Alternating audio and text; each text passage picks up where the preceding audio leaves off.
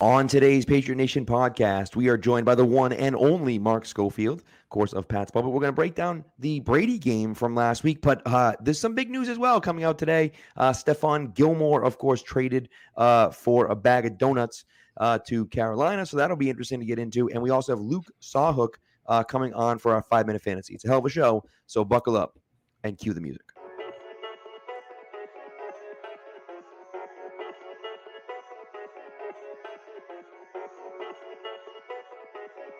Stack receivers, two to the right. Russell Wilson extends the hands he has. Wilson, quick throw. And it's intercepted! Intercepted by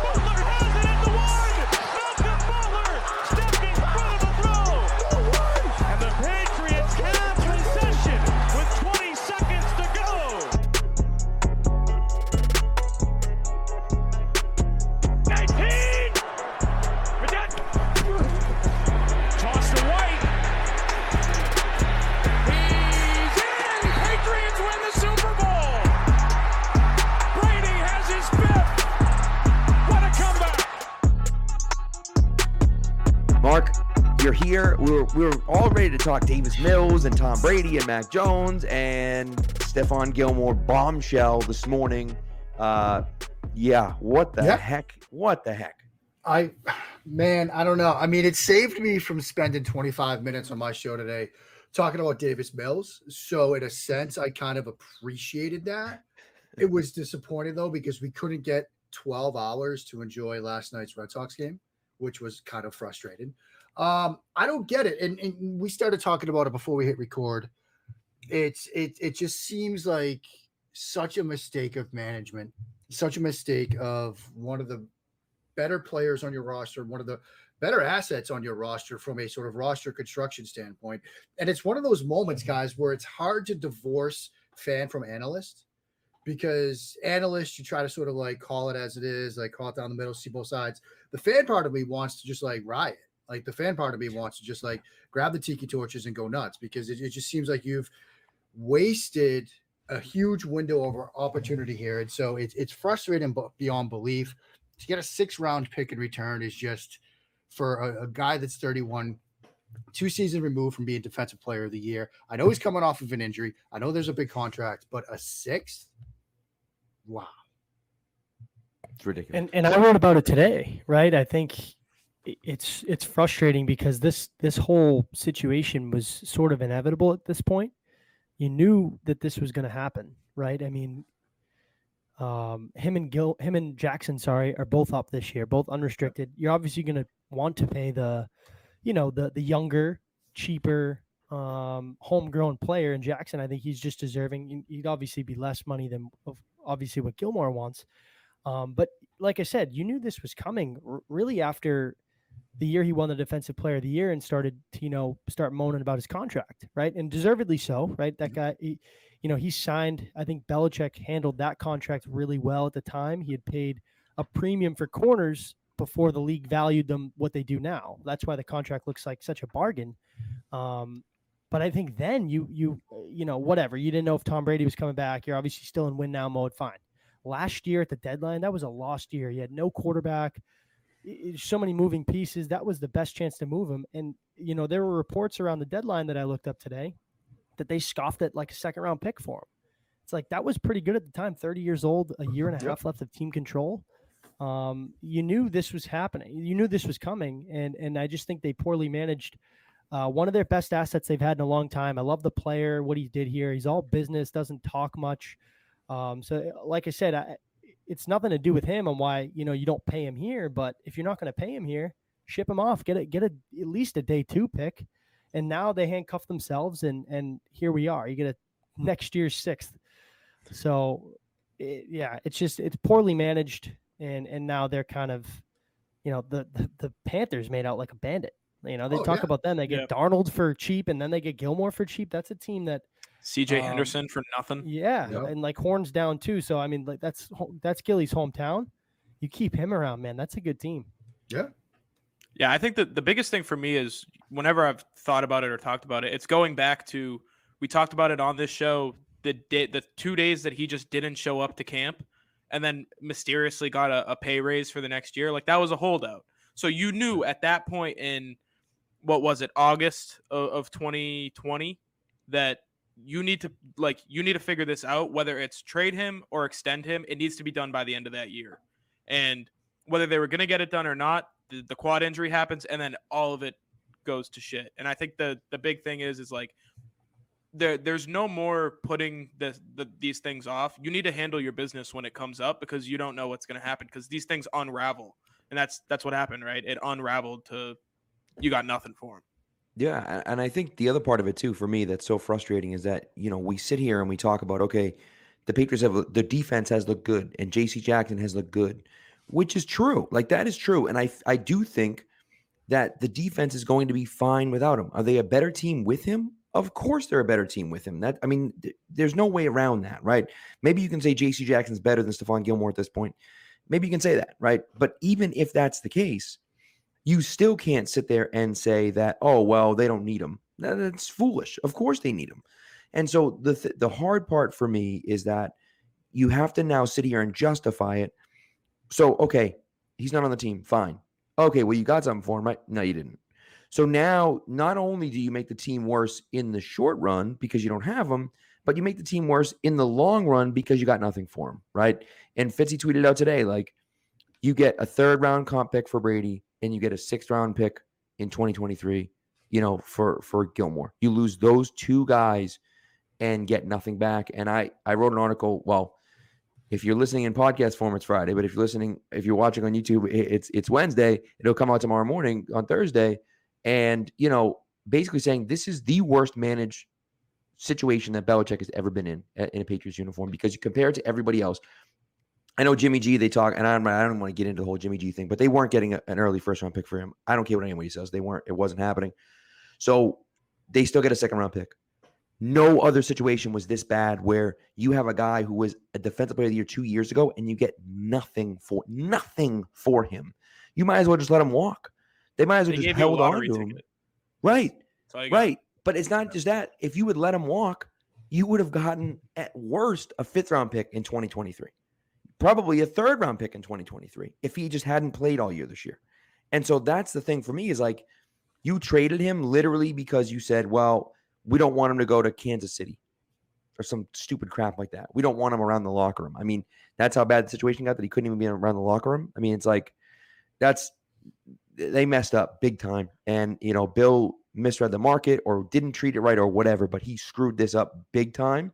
And uh and listen, like I said, team I think will be okay, but he deserves some real, real, real criticism for this one. Yeah, I mean, I think you're right, Pat. The team will be okay. But I think it's fair to look at the process that unfolded here and realize that this process that unfolded, the way they handled this situation, they screwed that up.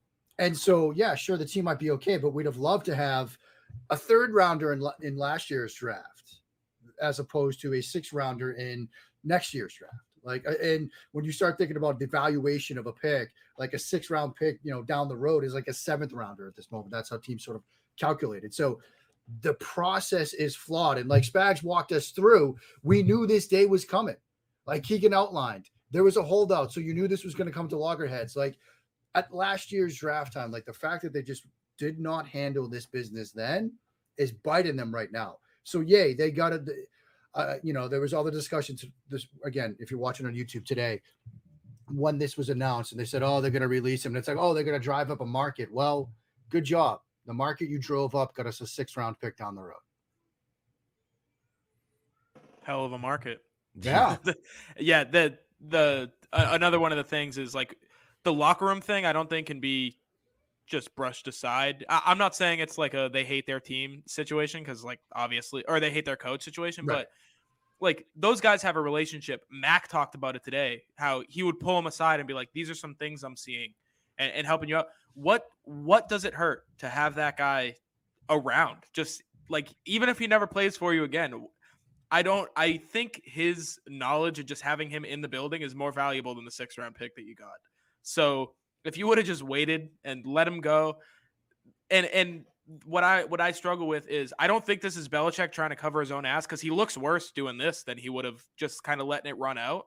So I I can't understand what went into the thought process to make the decision today. It it must have been Gilmore being like, all right, enough's enough.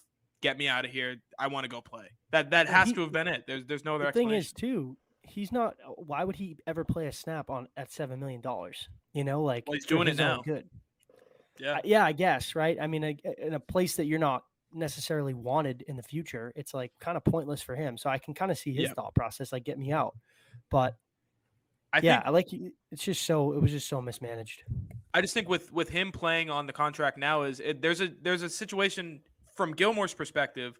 I, I've done all my rehab here. I've been here for three and a half years. You know that I'm I'm good. I'm good to go. So give me my money. I've earned it from you. I've given you all of this production. I want the the pay increase. I want the, Yeah. the, the bump here. And then when he goes to Carolina, Carolina's like, we don't know if your your quad's good. So we're not going to just give you a pay increase, but what you can do is you can come here. We'll give you the opportunity to play where they're not giving that to you in New England. You sat on pup when you probably didn't need to. You you could have played earlier than he's going to end up playing. So I think that went into it as well. Like th- there has to be some sort of feeling like the Patriots put him in a bad position to capitalize on whatever value he has, and I'm sure he's not thrilled about it. I I would be pissed. well the, the his wife speaks on his behalf all the time on Twitter, Absolutely. and she's been you know Yeah. like he's kind of a silent guy but i think a Yeah. lot of kind of what he's thinking it comes through through her uh, and there's Right. no problem with that obviously but from her you know point of view today it, it, i don't think it ended very well No. No, everyone everyone said their niceties on the way out the door, but Yeah. uh, I don't think privately it, it was it was that nice. And again, And that's it- the only reason you trade him. I mean, like Yeah. like I said, you could have let him walk as a free agent. You would have gotten a better compensation if you would just let him walk. There's no way you get a comp pick that's worse than a six round pick for letting Stephon Gilmore walk because you can't sign any free agents. So like whatever he signs for, you're going to end up getting a comp pick back for him that's going to be better than the pick you got. And so the only reason you would trade him is because the contract situation got so untenable that it just became a situation where you had to trade him because he was going to be a distraction in the locker room, which is which again is just one of those things where you're like, we saw this coming down the road. And Spags, you said that it's obvious the Patriots wanted to pay JC Jackson because he's younger. I actually think it's the opposite. I think they wanted to pay Gilmore and they wanted to try to But- figure it out this year where Gilmore kind yeah, of not at the ride. price he wants though Well, know? that's the thing. I think they wanted him to take to take a discount because he's 31 and he's older and he's got the injury. Take a discount and they can get him for cheaper. And of course, that ended up not happening, but it, it blew up right in their face, right? And you can want they had- all the things in the world, but if they sat down and they were realistic about it, they were never they were never Right. going to get him to take a Right. what they wanted to give him. So now here we are sitting here pissed off about friggin' Stephon Gilmore. And like, you know, like you said, Mark, it was, it was a good weekend. We'll get into the Brady game, but of course, you know, Sox win and you're like, all right, we're ready to go. And then boom, Gilmore's gone. And we're like, what the hell is going on? You know, it's just, I want to I want to get in into some positives because I think there's a lot there. Um, the quarterback guru, I call him, uh, Mark. I think, you know, voice of reasoning for it. Mac Jones has been as good as advertised. I, you know, I, guess your initial thoughts. Um, what's been good? What's been you know bad? I don't want to say ugly because I don't really think much of it has. Um, I, I guess what's what's your take on him so far? I think the one and three record, you know, definitely isn't his fault, and some of those interceptions aren't his fault. Um, so yeah, like I said, what do you what do you like from him, and, and what to keep building on?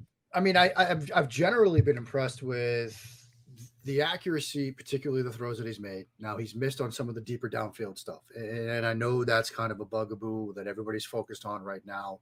And I think you look at the passing chart from Sunday night, the one attempt downfield was the interception, but I think that was the right read.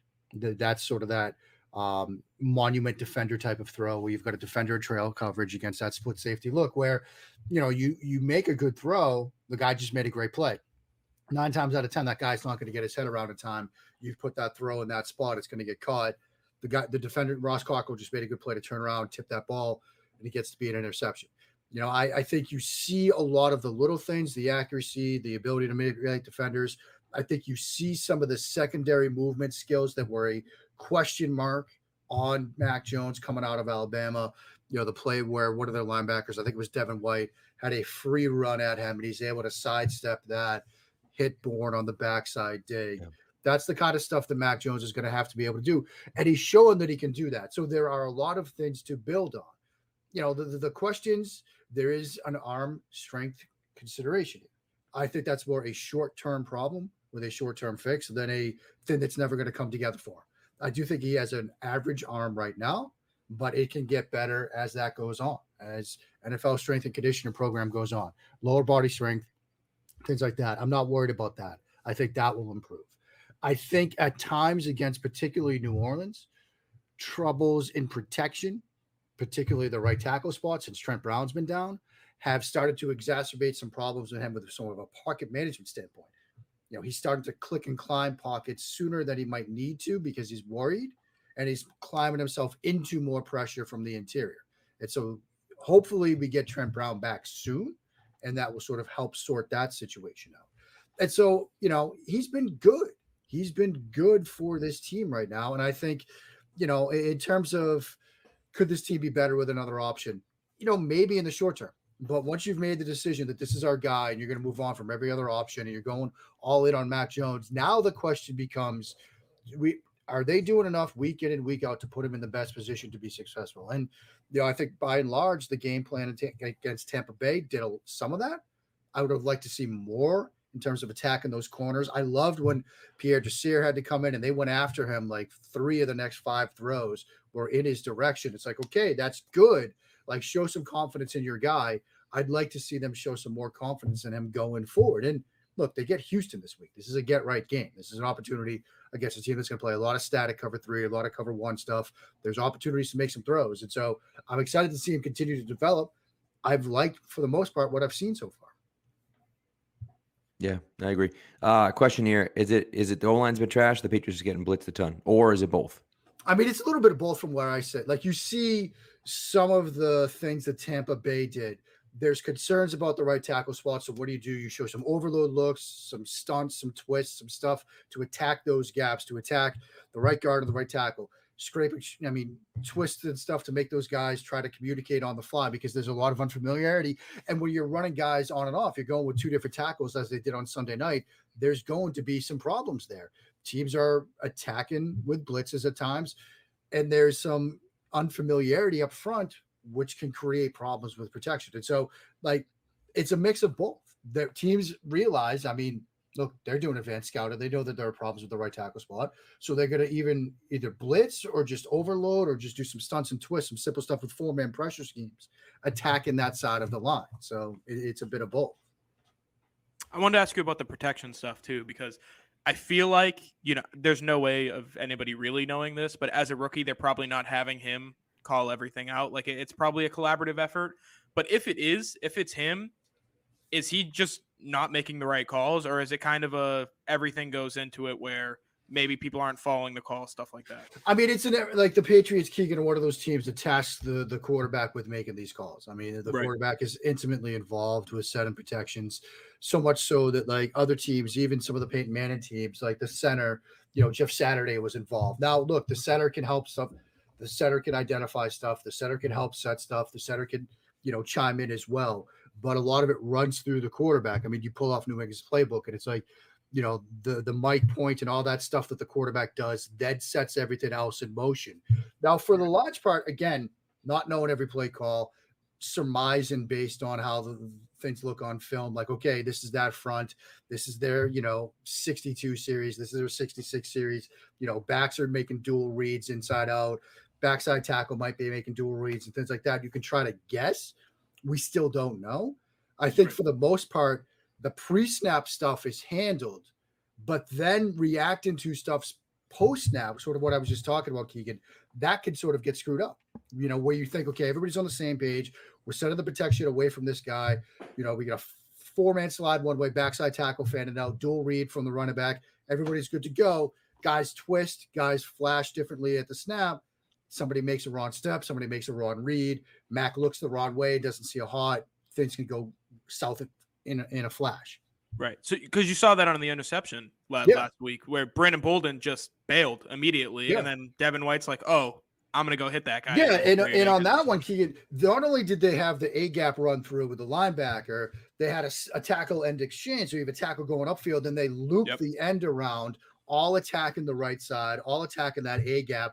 Bolden assumes with the way they're fanning protection that everybody's going out, but everybody kind of loops inside. And at that point, you do something and he releases. I mean, but you're exactly right. That's a that's that's a great example of how stuff can go wonky post snap, even if you think you've got everything set up pre snap, and what Tampa Bay was doing on Sunday night, which was attack that right side and try to exploit what's happening at the right tackle spot.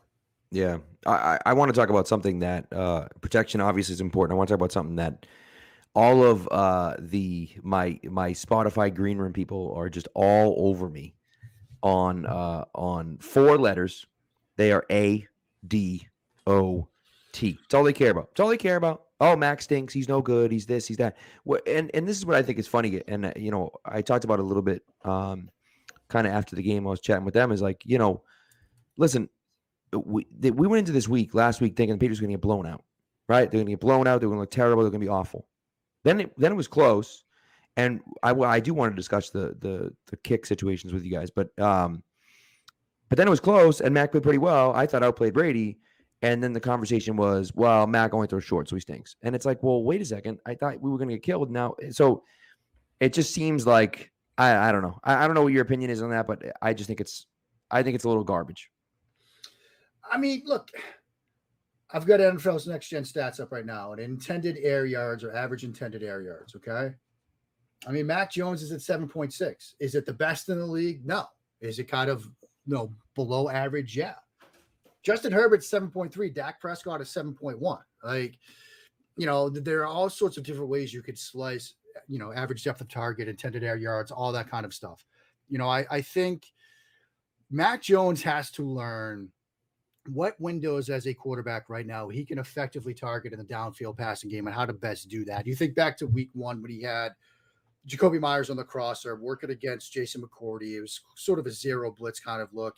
And he tried to put air under that throw, even though Jakobi Meyers had three steps of separation. Jason McCourty closed that window. You know, he's not throwing against Missouri on a Saturday afternoon, targeting Jaylen Waddle and Devonta Smith. I mean, this is the NFL. Windows are going to close in the blink of an eye. This is part of the learning process for a young quarterback.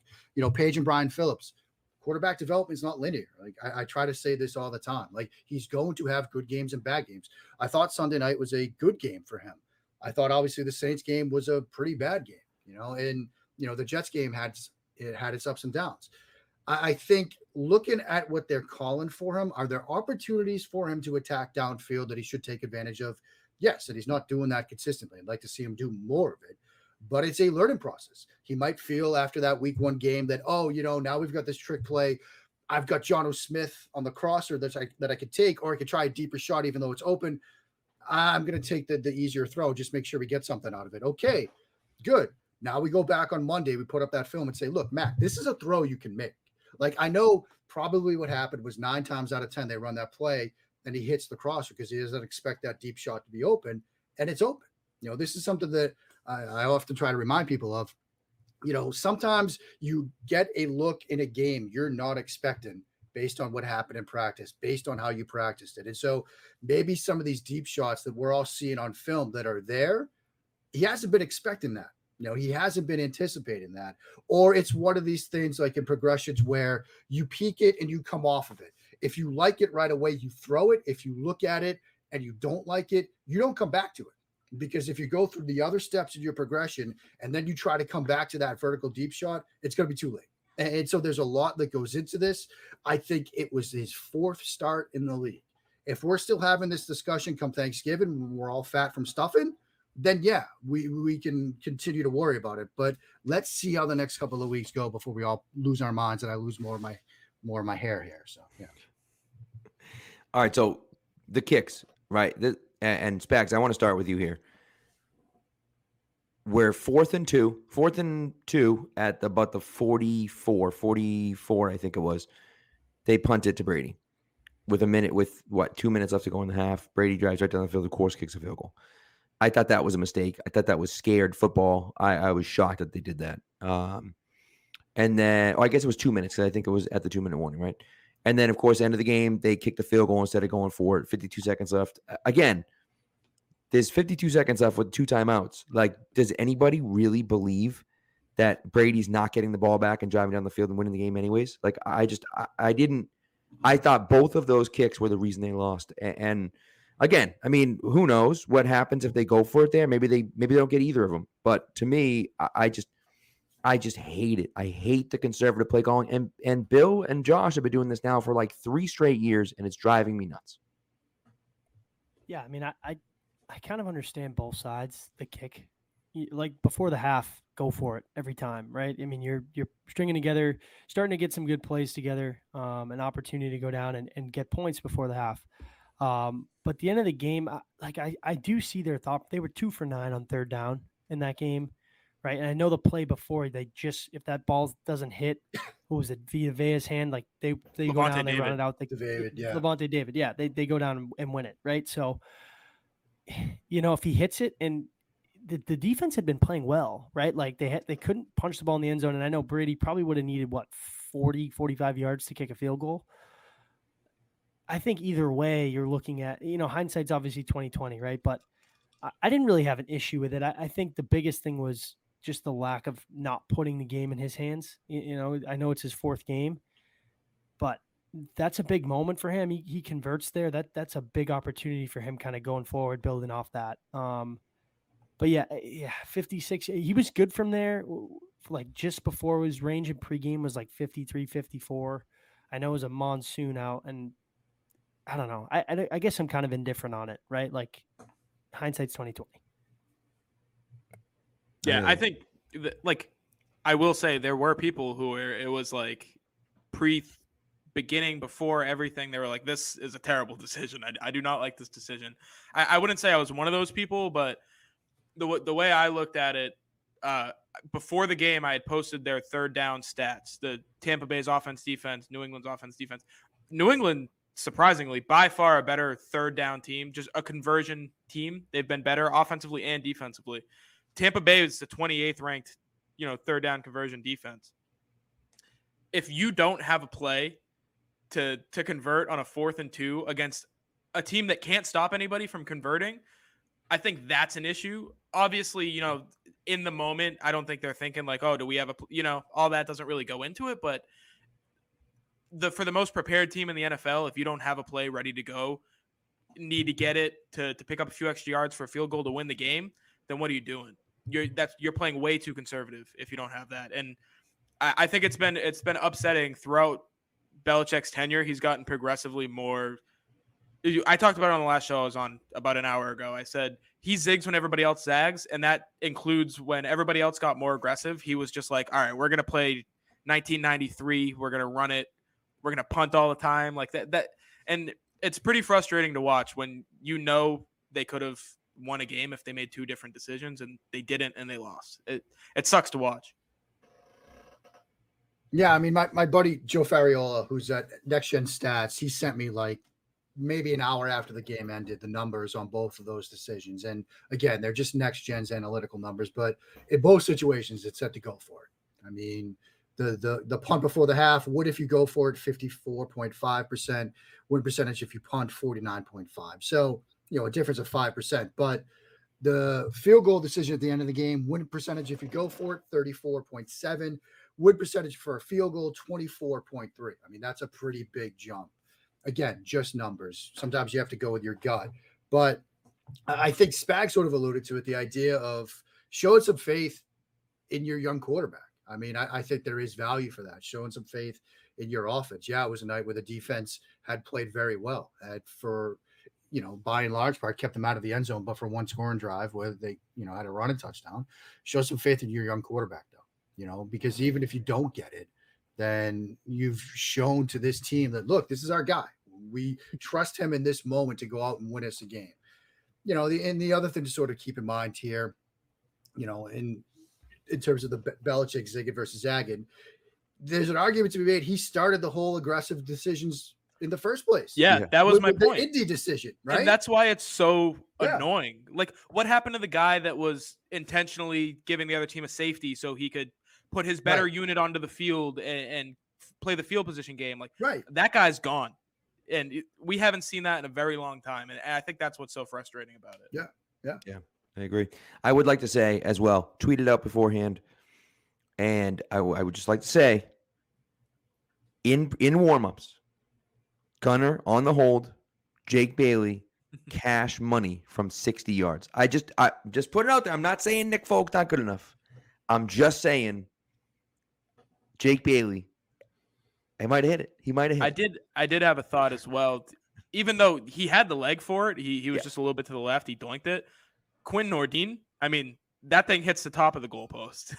that Yeah. guy's got a cannon, and Yeah. maybe it doesn't tail so much. So it was like, oh man, if they, but you know, that's going way way too Right, deep. on I mean, what what was that? Folks first missing like 37 kicks. So like, you know, yeah, I guess we'll give him a pass on it. You know, like it's just it's it's tough to swallow. And like I said, it's one of those things where it's frustrating because, like you said, Keegan, one or two decisions, right? And, and those decisions seem like they're obvious decisions to do. Everyone, anyone that knows anything about football, at least from an analytic standpoint, says go for it. And Bill doesn't go for it. And like and like I said, he's been doing that for for two years now. He did it in the um was the Tennessee playoff game where he, they had like fourth and two around midfield right before the half, and they didn't go for it, and they punted it, and he like, and they ended up losing by. I mean, of course, pick six at the end, but they ended up losing by.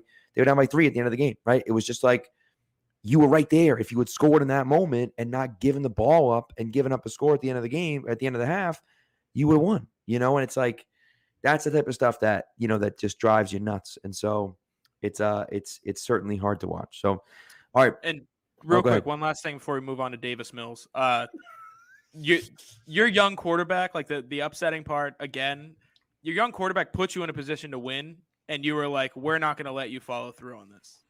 Like Yep. you put us in the position, and we're not going to let you finish the job."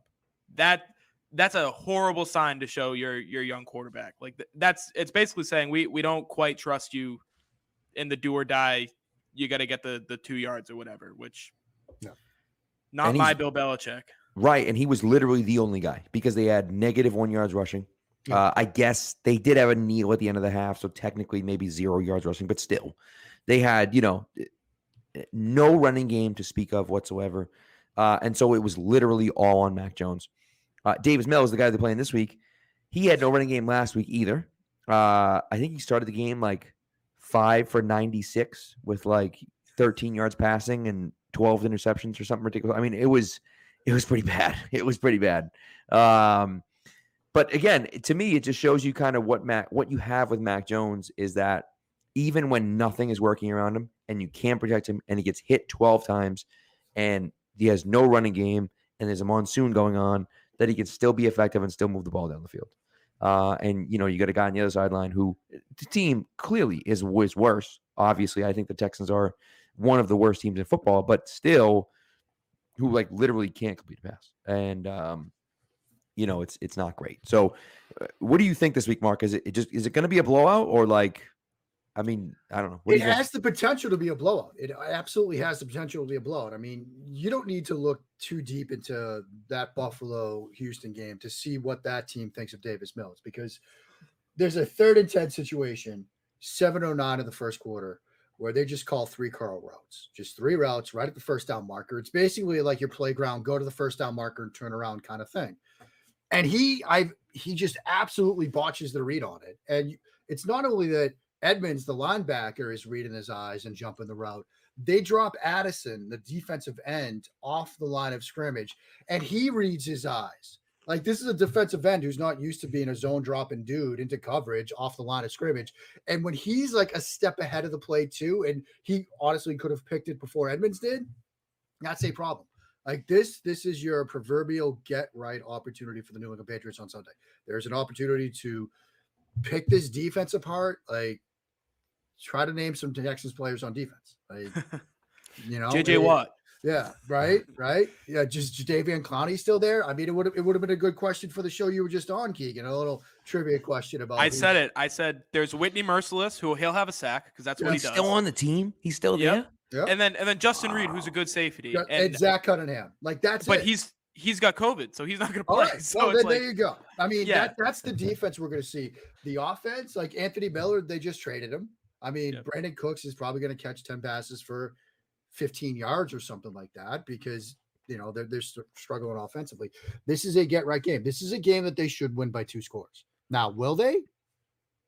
I hope so. I mean, as, as I said on my show today, uh, Wednesday, man, you look at the ALDS schedule and you look at this game on Sunday, and, and there is a potential for just a, a nightmare Monday morning, my friends, if, if things go wildly out of control over the next couple of days. The Patriots should win this game by two scores. They really should. Th- th- That's the level of talent disparity. You know, Bill Belichick, Steve Belichick, they should be able to really confuse Davis Mills. If you're seeing him make some reads like this, they should be able to have some success against him. They should give this offense some short fields. They should be able to run the ball on this team, unlike Tampa Bay's defensive front. This is a game that they really should go in and win. Is Steve Belichick making a play for the uh for the head coach job? I mean, I, I got I got no for other the explanation. Most memeable man alive, more than anything else. I don't. I, My man's was just fiending a dip. That's all. he was seriously, wasn't Yeah, it? it was. That's exactly what it was. I, I, I don't know if it's that, Pat. I don't know if it's that. Um, I but I mean, he's probably viewed as the next guy, right? I, Yeah. I mean, I saw something. Uh, I I forget where it was, but it was basically like Steve Belichick's that guy who he's gonna get a head coaching job and he's gonna be terrible because he's gonna go in and be like, I'm Steve Belichick. Like this is how things are gonna go, and then and then like he'll probably turn things around and get a second job and be a, a good head coach. But I wanted to ask you a little bit kind of mean, like, about you mean like his dad? yeah, a little. Yeah. yeah, exactly. I want to ask you about him and like how how would you defend Davis Mills? Because I don't think it's really all that hard. It's like attack him.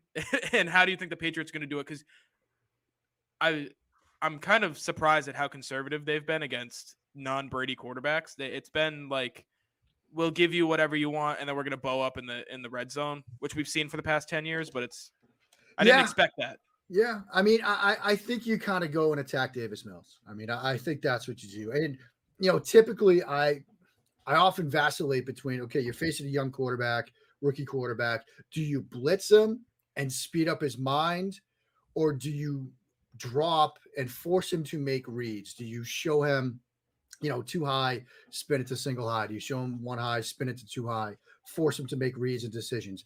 I, think you try to do both in in an ideal situation you know, my fear with blitzing a quarterback, even Davis Mills, is he just knows, all right, I, I just throw to my hot read. Like, Mhm. forget everything else. I don't have to think. I throw to my hot read. So I think, you know, there will be times when you want to bring some pressure, but I think a lot of times you want to show him that pressure, make him think, oh, I'm going to have to throw my hot. This is where my eye's going to go. Then you drop seven, you drop eight, you get on. That's what Buffalo did on this play I was talking about. They showed pressure up front, showed him a zero look, and then they dropped into cover three underneath. It was just you know, country cover three. It wasn't the most Yep. exotic, like invert cover three kind of thing. He just didn't. He's he just kind of panicked and threw his first read and stared it down. So uh, I I think uh, you know you, you mix things up, but I'm inclined to say yeah, attack him a couple of times, but for the most part, show him some of these looks, make him think he's got his hot, and then take it away and make him think on the fly. I we saw it last week, right? Like they they own they have three guys where that's all they need. You Judon, Barmore, and Winovich. Let them rush and then drop everybody else. And I mean, that's what they were doing to Brady. I mean, there Yeah. are a lot of times where they just went drop eight against him. and that's and- your that's your most talented group. Yeah. So why are you going to take those guys off the field? Uh, Yeah. to, sorry to cut you off. No, no, I think that's exactly right, Keegan. And, and and especially look, you know, you only have a couple of guys you really need to worry about. Like, and this is an offensive line that drop, you know, drop eight. You can get pressure with three. Like, I, I think you can. And so Mhm. that might be a, a smart way to go about this. Yeah. Uh speaking of offensive line, COVID protocols, how are we looking here with on I mean, of course no, no one knows the situation with on when and when win, but like are are we I think uh, Bill no said today he has no idea too. I, I think the rule is if you're vaccinated, all you need to do is test negative, and you're uh, I- twice, yeah, I, think Twice, it's two right? negative tests. like then you- 24 hours. in apart. 24 hours, and you can come back. If you're not vaccinated, I think it's like 10 days. Yeah, Yeah. automatically quarantine. So so I would I would assume both of those guys are vaccinated because nobody has said that they're out. So I would assume that they're both vaccinated because otherwise they'd be like, oh well, they're definitely out at least this week, right? So so I would they're assume that they're both vaccinated, and Yeah. right, and they were just waiting on tests and, and see what happens because that would be ideal. Because listen, I tweeted out like how much worse could the second line be, but uh worse, yeah, it's, wor- the, definitely it's the worse. Yodny Cajuste or revenge game. We haven't seen him yet. He's been buried. He's, he- that quad, whatever happened to that thing? Like, I mean, this is the reason shine. you brought Karras back too, which is a good Yeah, little plug and play guy. Yep. But the tackles. You got a mess on the right side. Is and I don't think Isaiah Wynn's been that good either.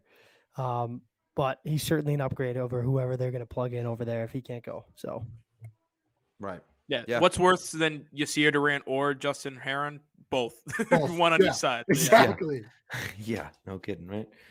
Oh my goodness. So we'll see. We'll see. It's gonna be uh it's gonna be interesting, you know, and and I think I think there's definitely reason for optimism. And they're one and three, but like the hardest thing about one and three is that they really should be three and one, right? You lose those two games that you sh- Yeah. probably should have won. And realistically, you know, New Orleans is a beatable team that they just played like crap against, you know? So Yeah. that's the hard thing. And of course, it's a rookie quarterback. They're still getting their feet wet. They're still figuring things out. Like I, I feel like we're going to be heading in the right direction. But, you know, and I think most people feel the same way. Like this season to me is all about Mac Jones. And if Mac Jones, you know, shows, which I think he has, that he can be a good quarterback moving forward, that to me is all I'm looking for. Right. And and I I went back last week I went back and looked at Brady's first three games and just compared it to Brady's first three games because I feel like that was a little bit more even than comparing it to Cam's first three games last year, uh, simply because it's both their first starts of their career. Obviously, different game now than it was back then, but still, you know. And Max, at- you know, Max at is he at seventy percent by now for the season? He was at sixty eight before before the game, and he had he was what thirty one for forty the other day. So I bet you he's close to seventy percent on the season. Like that's that's ridiculous to be that after four games. Um, and to get hit the amount of times that he's gotten hit is just, you know, is He's crazy. right And at so, 70 right now. so yeah. So I mean, you know, talking about seventy percent completion. I mean, there's not much more you can ask for than that. Of course, you want the deep shots, right? You want you want to throw deep, but like he's done that. Devon, his his wide receiver won the Heisman Trophy for Christ's sake. Like it's not because he was throwing all short routes; he was going deep. And Yeah. Mark, you talked about it right after they drafted him. You talked about the play action fake, and this is why I think they need to be in. They need to be in the shotgun more because the play action fake off the shotgun, and then you said like he wanted to throw deep when he he run the play action and he wanted to throw deep off the play Yeah, action. He wasn't That's throwing short. Like And that's-.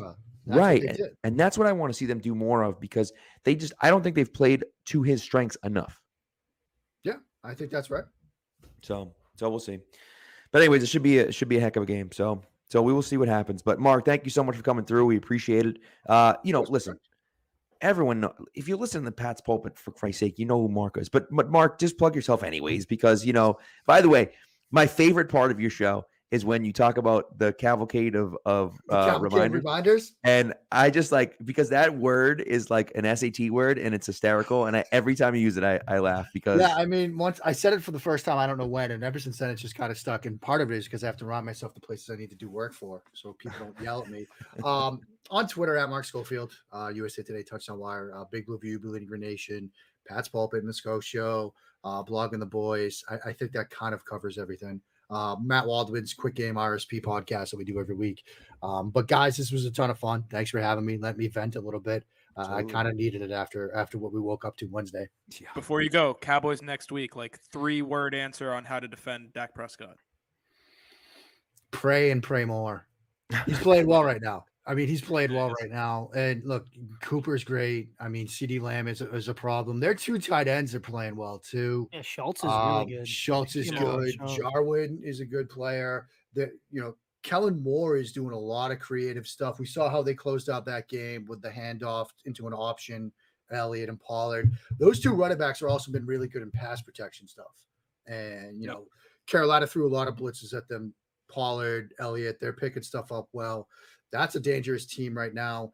You know, their defense has been better too than people expected. You know, Parsons has looked good. I know they just, you know, they they released J- Jaylon Smith, but Parsons has looked good. Trevon Diggs is playing corner as well as anybody in the Outrageous. league right now. Like, Defensive yeah. player of the year so far. Yeah, And like yeah. who else? So, so that's that's a that's going to be a tough one. Yeah. Well, hopefully it won't be too tough this week, but we'll Hopefully, see. we'll see. But thanks for coming through, Mark. We appreciate it. We love having you on. And uh, of course, boys. you know, a- at one point, listen, at some point, Mark, you will be writing for all 32 SB Nation outlets. That's that. I'm That's the getting goal, I there, think. man. I'm slowly getting there, Pat. We'll see. Just just stack one on the other. There you go. There you go. All right, Mark. Thanks, All right, man. boys. See you. Thank you. care. All right, so we're going to get into our five minute fantasy section. We have a great guest coming through. Matter of fact, this guest is the reason that I am in the Scott Fishbowl. Uh, I was I did a little trivia on his uh, on his YouTube stream. So uh, Luke Sawhook coming through. Luke, thanks for coming through, man. We appreciate it. How we doing? How we doing? How's your Scott Fishbowl team looking, by the way? Three and one, three and one, baby. I it. know what I am. I haven't been paying too much attention to it. If I'm being honest, that's kind of embarrassing for me.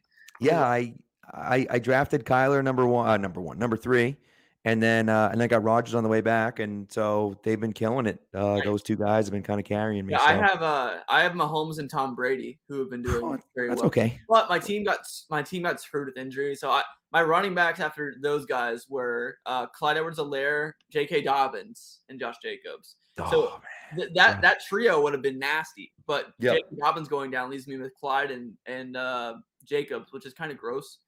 And then my wide receivers aren't great because you know I started out so quarterback heavy. Those are my two running backs in my big league, Edwards and and uh, Jacobs. How's that going? But I for got Kyler and Devontae, Cooper, and AB and Meyers, so I can I can make Yeah. up for it. That's See, there you go. See, so no, I it's fun, My record is on. I need to find. I need to scroll the way down to my division here. dude. I'm three and one. I'll Look at you. See, look at that. See, you didn't even know. I'll take it. Uh, the MFL is the worst. It's the worst. Oh my I god, hate, that's that's one of the reasons I don't look at it very often because I just hate MFL so much. It's a terrible website. I can't really even. is. I'm on the app now. I guess I got to use the website more, but I'm on the app. I don't even know the free agents. I don't even know who's Yeah, on free I agent. don't. I'm I don't know where to. I don't know where to look. I don't. What know a nightmare. The set lineup thing is something straight out of like the two, early 2000s. It's, Yeah, it's an crazy. awful interface. So, anyways, all right. So let's get into. We're gonna get into five minute fantasy. Here's how it works, Luke. I'm literally. I literally have my phone. I'm gonna set a timer for five minutes. We're gonna ask you. We're gonna pepper you so- with some uh, with some fantasy questions. You can also talk about any fantasy stuff that you that you want as well. Go ahead. When that timer goes off for five minutes, you're done. Mid word, like can't even finish the word that you're in. I still Done have a. Uh, I still have a three-page essay to write before midnight. so- Look at that. So we'll get you in. We'll get you in and out. That's the idea, right? Yeah. So, uh, all right. So here we go, Luke. Your five minutes starts now. Luke, first question: Which running back are you picking up off the waiver wire this year, this week? Well, the waivers ran last night in most leagues, so you're probably too late. But uh, Damien Williams and Samaje Perine were the two targets this week because Williams is going to be in about four to five weeks with Dave Montgomery sidelined, and Samaje Perine's a good one-week rental. Love it. Okay, one week rental. There was another another running back got hurt as well, didn't he? Uh, Um, what the hell was I looking at? There was another guy that I was looking at too that I was like, oh, I picked that guy up, but I forget who it was. I forget. It, it might have Um, been um, someone from the Patriots, maybe. I forget. I'm not too sure. No, I don't know. Uh, either way, doesn't matter. yeah, right. Tough. Um, so wide receiver wise, anyone out there wide receiver? Oh, first of all, actually, let's do this. Trade target. Who are you targeting to trade? That's that's really what I want to ask for Trade for or trade away? Uh, let's do both. Let's do trade for first, and then who are you trying to get rid of? Who are you trying to sell? Um, okay, so trade four, my biggest one for a while now has been Stefon Diggs. Uh, he still is disappointed. He's starting to figure out a little bit, but he still leads the NFL in air yards, which, in case you're unfamiliar for some reason, air yards is the combined distance on like actual received passes and your targets. So if you get targeted on an 80 yard pass, but it's incomplete, and you still get 80 air yards, uh, it kind of just shows how much the team's actually trying to utilize you, uh, and how you know how far downfield, which is usually the more valuable targets. Stefon Diggs leads the NFL in air yards, and I think he's top three in un- and uh, unrealized. I think it's called air yards. So like air yards that didn't come to fruition on actual receptions. He, I mean, he's elite talent. Him and Josh Allen have a good connection. He'll figure it out for fantasy. He just hasn't scored touchdowns. Um, but yeah, he's very good. Stefon Diggs for sure. Another trade target. I mean, it was Clyde Edwards-Helaire. Um, after week two, everyone thought he was hot garbage. Uh, I don't think so anymore necessarily, but people still hate on him out there. Uh, players I'm trading away. I, I've been big on the sell high on Mike Williams train. He pooped his pants on Monday Night Football. Sure did. He had a terrible game. Uh, before that, though, everyone thought he was like the second coming, and people still think he's like the second coming. I don't think he is. I think he's a very good player, and I think his role has changed. I think he's probably a top 15, top 20 wide receiver for the rest of the season. I think he's going to be good, but some people, I mean, he's the wide receiver. Well, going into last week, he was the wide receiver two in PPR, and everyone is like, no, he's going to keep this up. Like everyone's still hot on him for some reason. Where you can go out and trade him for DeAndre Hopkins or something like that, straight up. I've seen it happen. It- it- you can go out and get insane value for Mike Williams. Uh, and if you're just holding him right now, I think you're making a mistake. Where you could, I'm not saying he's going to be bad, but you could easily capitalize on the value and get better players who are more stable long term. I like that. I like the value. Uh, all right, start sit questions. I don't know if we have any, but wh- who the, who are the guys that who are the guys that you're starting that maybe other people or you're sitting that maybe other people aren't talking about right now? Good question. I actually haven't looked at it yet. I will probably tomorrow. Let's look at the schedule here. So week five, we got do do do. Hey, uh, my boy Sam Darnold has another good matchup. He was my start of the week last week. A lot of people didn't like it. He finished as a QB one in the week, so I'd love to see that. Uh, he has the Eagles at home. Sam Darnold's another good sneaky start there. Who's playing the Chiefs? It's the Bills. Um, Zack Moss is a great start uh, against the against the Chiefs because I think he'll definitely fall in the end zone a couple times, uh, even though he feels disgusting. Let's see what other matchups do we got here. I'm benching Courtland Sutton this week against the Steelers because he's going to have Drew Lock at quarterback most likely, and that's going to be gross for him. Um, hmm, who else? I'm benching all Miami Dolphins against the Buccaneers for now because Jacoby Brissett's gross. Uh, that's about it, really. There's nothing. There's nothing too crazy. Mac Jones might be a good start against the Texans. Hmm. Same with. Damien Harris for sure. Little Damo. Little Damo action. It'd be nice since he has like zero yards in the last two weeks. That'd be really nice. Yeah. Well, he's had two pretty Freaking killing my fantasy team. It makes sense. So, it makes Yeah, sense. that's true. It's a good point. So I got a quick Um, question. I've been asking yeah. everybody that comes on. Kyle Pitts, how do you feel about drafting him? I drafted him in the fourth round this year. How do you feel? Oh, you are a dumb, dumb man. I'm kidding. But uh, I, I did, I like Kyle Pitts. I think he's a good player, and I like him in Dynasty a lot if you play Dynasty. But I just don't, I don't understand why people were drafting him in the fourth round, where you could get my guy T.J. Hockenson around later, uh, who is outperforming him in every which way. I, pa- I paired him with Noah Fant late, so he's been sitting on my bench, That's and I've not got Fant starting. Good for dynasty though. I think that that's my like. I'm banking on him becoming a, a weapon. it was a dynasty league in in Keegan's defense. It was Yeah. a dynasty league. So it wasn't totally crazy. Three and one. I'm not. It's not like I stink. So Yeah. no, Oh good wait, wait, wait, hold on. You, you took Kyle in the fourth round of a Dynasty startup? yeah. Oh, that's totally different. That's a good pick. Good pick. Okay. So If it Yeah, was see, Brady, there you go. Keegan. he'd You got to draft, he was lead with that. Keegan. Yeah, yeah. Redraft, he was I going in the I. I look at my that's where I fantasy lineup at. once a week, and then I I'm like, all right, it's done. All right. Oh, That's alrighty, it. We're I done. It was a solid five minutes. Five minutes goes by pretty quick when you're uh, when you're not paying attention to it. So, but uh, Luke, man, thank you so much for coming through. As I said, Luke was the reason. So what happened is, is that Luke had, for those people that don't know, Luke had one entry from Scott Fish for the Scott Fish Bowl, and he said, "Okay, I want to do like a trivia game." So we did this trivia game, and it was like it was basically like a Jeopardy style trivia game, and it was wild. It was four of us, right? It was the f- four of us were competing. Three of us. That's right. Three of us were competing, and it went to a me and this other guy went to a sudden death tiebreaker. That was a And good game. I think it that was was- the best game of Jeopardy I've done. Dude, I was like sweating. I was sweating, and I won, which was awesome. And then he surprised us and said that um, Scott had actually given him three entries for all three of us, which was pretty cool. So That so we all great. got an entry into the Scott Fish Bowl, um, and it was uh, it was pretty awesome. So, but anyways, that's that was my that was kind of my introduction to Luke. And Luke's a uh, you're young in there, Luke, but you're killing it in the uh, in the game. So Thanks, man. I appreciate it. Yeah. But, uh, uh, turn 21 soon though. So see, look at Uh, that. he's not that young. I mean, yeah, no, I'm not. Yeah. There's these people like a year older than us. I was gonna say these two guys are uh, young too. My favorite young guy on Twitter though, shout out to him is uh Hutchison Brown on Twitter. He's at uh T T M F NFL or something like that. Um Hutchison Brown. He's a great follow. He's only 15. He's Yep. Yep. So that's it, man. So, all right, Luke, before we let you go, you got to plug yourself, let everyone know where they can read you, see you, hear you, everything else like that. Uh, all my content is pretty much on my Twitter. If you just head over there, it's just at Luke Sawhook, like it's my name on the screen. If you're watching, if you're listening, it's Luke and the two metal tools, uh, saw and a hook. Go over to the Twitter, uh, follow me over there, and you'll find everything else from there. So appreciate it, guys. Thanks for having me on, and uh, Absolutely. get out of the way. Thanks for coming through, Luke. We appreciate it, man. Appreciate it. Have a great night, all right? See you. All right. Nice. Dude, Luke has the like the coolest animation when he when he does like a video. He like comes through with like a whole like saw and a hook thing and like whole it's I pretty just cool. followed him. He's. I like it. I like his Yeah. Twitter game. Yeah, yeah, it's cool. So, so anyway, so that's what we got. Uh, two thirds. So, two thirds of the Patriot Nation podcast will be in Houston this weekend for the Houston game.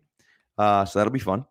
So we're gonna we're gonna get to the game. Obviously, we're, then we're gonna find a bar later and watch and watch the hopefully the Sox game. Right? I don't know what time the Sox game is gonna Yeah, be. Spags will be on Facetime the entire day, so keep He your will be. charger close. We're we're gonna be we're literally gonna be FaceTiming from the game, like he's sitting next to us in the uh, at, the game. Yeah. So no, it that's the way should be gonna be. fun.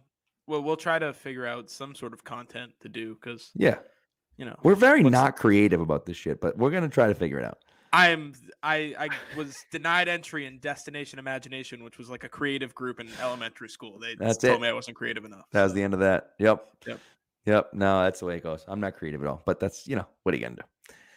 So, anyways, thanks for listening, guys. We appreciate it, and uh, hopefully, get right week. It's a get right week this week is what we're hoping. So, uh, so anyways, guys, have a great week, and we will we'll talk to you uh, next week.